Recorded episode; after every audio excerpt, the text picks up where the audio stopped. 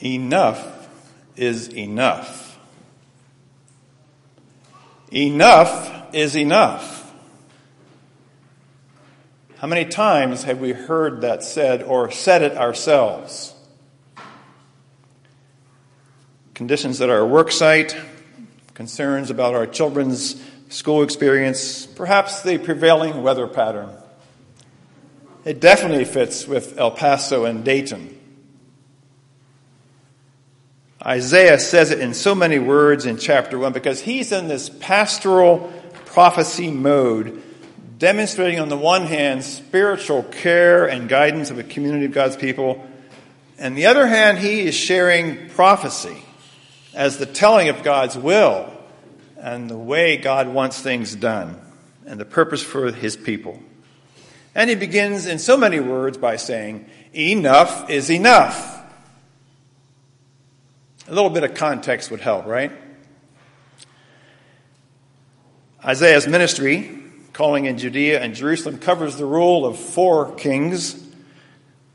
We have to ask what was going on in those days that he would say these things, as we heard from Naomi. The first king is Uzziah. We read these details from 2 Corinthians 26, and I quote, and his fame spread far and wide, for he was marvelously helped by God until he became strong. But when he had become strong, he grew proud to his own destruction, for he was false to the Lord his God. His son Jotham succeeds him. He did what was right in the sight of the Lord, just as his father Uzziah had done. But the people still followed corrupt practices. We come to Ahaz. He did not do what was right in the eyes of the Lord, as his ancestor David had done. He even made cast images for the Baals. He made offerings in the valley of the son of Hinnom and made his sons pass through the fire, according to the abominable practices of the nations whom the Lord had drove out of the land. He sacrificed and made offerings on high places, on the hills, under every green tree. And furthermore, Ahaz plundered the house of the Lord and the houses of the king and the officials and gave tribute to the king of Assyria. But it did not help him. In the time of his distress, he became yet more faithless to the Lord. He sacrificed to the gods of Damascus who had defeated him and said, Because of the gods of the kings of Aram, I'm going to sacrifice to them so they're going to help me too. But they were the ruin of him and of all Israel. And finally, we come to King Hezekiah. Good King Hezekiah is known for restoring, restoring temple worship. He brought back the burnt offerings and the sin offerings. He did this throughout all Judea. He did what was good and right and faithful before the Lord. And every work he undertook to seek his God, he did with all his heart. But Hezekiah did not respond according to the benefit done to him, for his heart was also proud. Assyria was knocking on the doors of Jerusalem, having destroyed several of the surrounding cities, Lachish and others. And when the Assyrians mysteriously retreated to his own territory, he became proud. And Isaiah writes, Your land is desolate. This is the verses we did not read. Your cities burned. Your nation is like a defenseless booth in the vineyard or a shelter in a cucumber field. I doubt very much shelter from an invading army in a cucumber field's booth. And Isaiah says, You people are less disobedient than animals are to their masters. And he says, that is Isaiah, he says with pointed words, Enough is enough. I do not delight in the blood of bulls or lambs or goats. I've had enough of burnt offerings. Incense is an abomination to me. I can't endure solemn assemblies with your behavior, your new moons and your appointed festival. My soul hates them.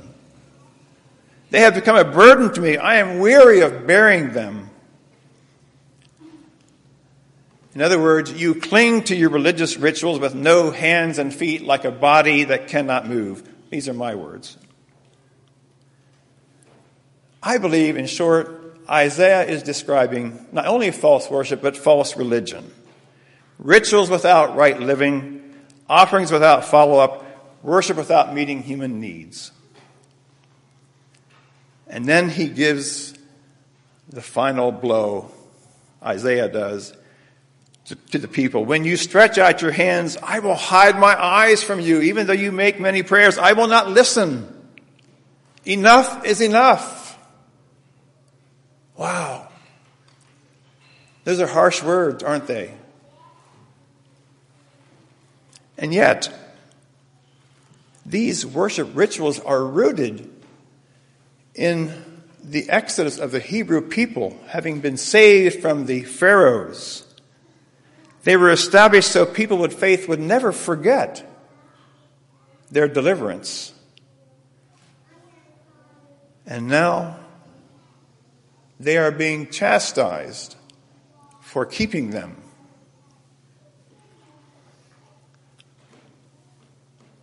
So now Isaiah turns and speaks a little more softly and tenderly as he gives a pile of imperatives.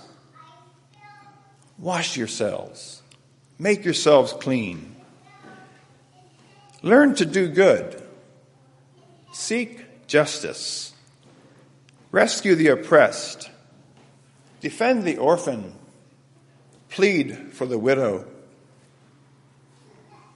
This is what is missing in their worship and religion. Because as Isaiah speaks for the Lord, without these, your solemn assemblies are offensive to me. They turn me off. And I believe the issue is here is not so much about the rituals, but the, the role of worship, the role of sacrifice, the role of ceremony, the role of religion. Can you say that too? I believe the role, what is the role of religion? If they don't lead to a deeper understanding of who God is and what God wants us to be and who God wants us to be and how God wants us to be and live and respond to the words of Matthew 25, it's simply false religion. I read recently a comment about civil rights versus civil obligations. I so wish I knew who wrote it or said it, but it was long before I was thinking about this. The comment is we need more than civil rights. We need civil obligations. So, civil rights. The power says that we can do this or that. The powers say we can do this. We can all have the right to do these things. But what about civil obligations? These, these words, this word obligations refers to action, refers to urgent action needed. Civil obligations are what we are committed to do. When we think of religious obligations, they are rooted in God's endless love. It's all through the Bible. And when we grasp just how much we are loved, we naturally want to join up with God's agenda with true worship, true religion, accompanied by using our hands and our feet. Alan Watts put it this way Until people have had some inner spiritual experience, there's no point in asking them to follow ethically the ideas of Jesus or to really understand religious beliefs beyond the level of formula or check off the boxes.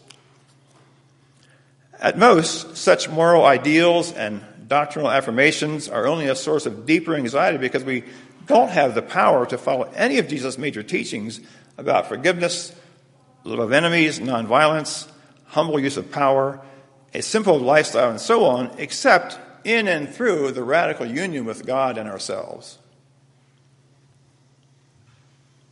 Howard Thurman said the same thing many decades ago. He was in his heyday of ministry in the 30s and through the 50s. And he has this to say I can count on the fingers of one hand the number of times I heard a sermon on the meaning of religion or Christianity to people who stand with their backs against the wall, the poor, the disinherited, the dispossessed. What does our religion say to them? The issue is, Thurman continues, what religion offers to meet their own needs. And the search for an answer to this question is perhaps the most important religious quest of modern life. That was 80 years ago, and it's still true today, of course. And the women who led the rally on Thursday afternoon at noontime were saying the very same thing that Thurman said so many decades ago. So, what about us at East Chestnut Street Mennonite Church? We prayed a different prayer in community life last week. I perked up. I noticed, not because I didn't like the Lord's Prayer, but it caught my attention. This departure reminds us that true worship or true religion is not about repetitive rituals that make us comfortable. And I wonder, folks, are there other areas of our life together that seem to you to be repetitive and like ritual that becomes stale without hands and feet? Is God saying enough is enough about anything regarding our aspect of congregational life? Because just as Isaiah said to the people of that day, it's not enough to go to church. It's not enough to recite the Lord's Prayer each Sunday or pray at mealtime or bedtime or sing four part harmony. It's not enough to participate in the second hour or receive the bread and the cup or offer our money. It's not enough for MC USA, Mennonite Church USA, to have statements on violence, abortion, immigration, generosity, and on and on. It's not enough to attend the Peace Fest or to go to the Thursday anti gun violence rally of this week without any follow up commitment, when at the same time, innocent people are being killed, imprisoned, and arrested because they're brown or black. Because of Jesus, because of Jesus, not because of our own pride, we have religious obligations in which worship is tainted and religion is out of touch if we ignore them. So, what to do? That's always the question, isn't it? What to do? I ran across a testimony this week from a man named R. Derek Black. He's a former leader in a white hate group, didn't say which one, and he's writing a book called Rising Out of Hatred. Actually, he's collaborating with another person. And he has this to say about white nationalism. First of all, he says the obvious it's an organized, ideological, and political movement. But his observation is it's in disarray. The result of concerted attention and collective action directed against them by mass protest, legal challenges, and investigations. He goes on to say violence has never far, been far or entirely separate from legitimate public facing activities of white nationalist, acti- uh, act- nationalist acti- activists.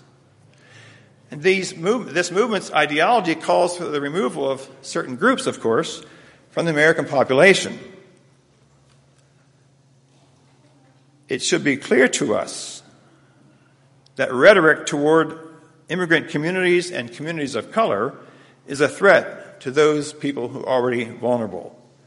And yet we have an administration willfully turning away its, from its responsibility to defend all Americans. According to Derek Black, public scrutiny has made a difference. I can't prove this, but you can look up his own blog and so forth. Public scrutiny has not been higher than now in the last decades. The most prominent websites that facilitate white power communities and organizers have had to hop from one server host to another and one domain registrar to another. Payment processors have refused to allow electronic donations. Subsequent college campus events were met with overwhelming protest that often prevented them from taking place at all. And one of the largest white nationalist organizations is now defunct. Nearly every leader responsible for the Charlottesville riot faces legal challenges. As a former organizer, he writes, these concerted efforts were powerful in interfering with organizing efforts of these groups. He's saying they work when people speak up and stand up for what they believe in. And his point is our words and action make a difference. And Luke 12 helps us make a difference as well.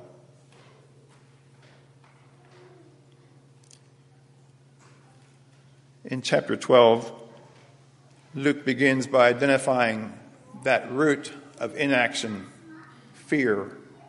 He says, Don't fear, little flock, for it's God's good pleasure to give you the kingdom, or in other words, to give you God's ways. God wants to give you the ways of the kingdom, give us the ways of the kingdom. He goes on to say, Make purses for yourselves that don't wear out. Now, purses may think are things we carry our money around in. Of course they are, but they also stand for other things like our time and priorities.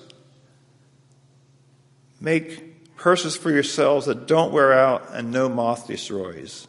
For where your treasure is, there your heart will be also. And finally, he writes in verse 35 Be dressed for action. Be ready to act. Be ready to speak. Be like those those wedding attendants at the banquet, their lamps lit and ready to respond.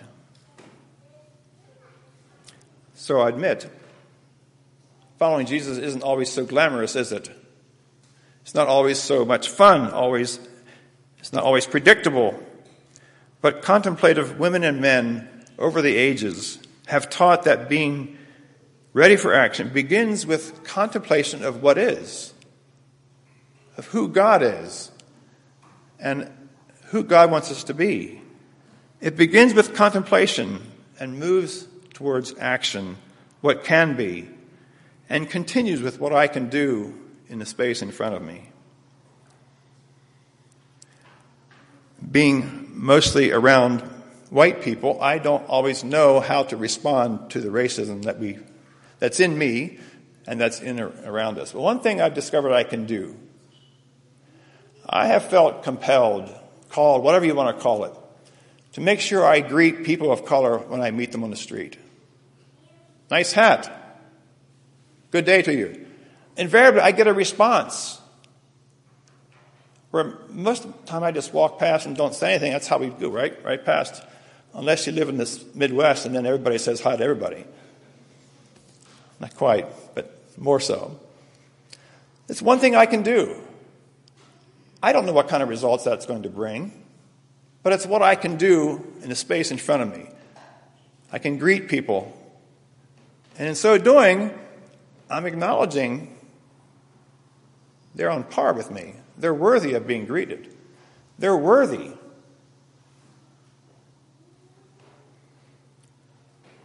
And so, in the words of Isaiah, echoed in the Gospels, learn to do good. Seek justice, rescue the oppressed, defend the poor, plead for the widow. It's a call to practice our religion with hands and feet, of which there is never enough. Amen.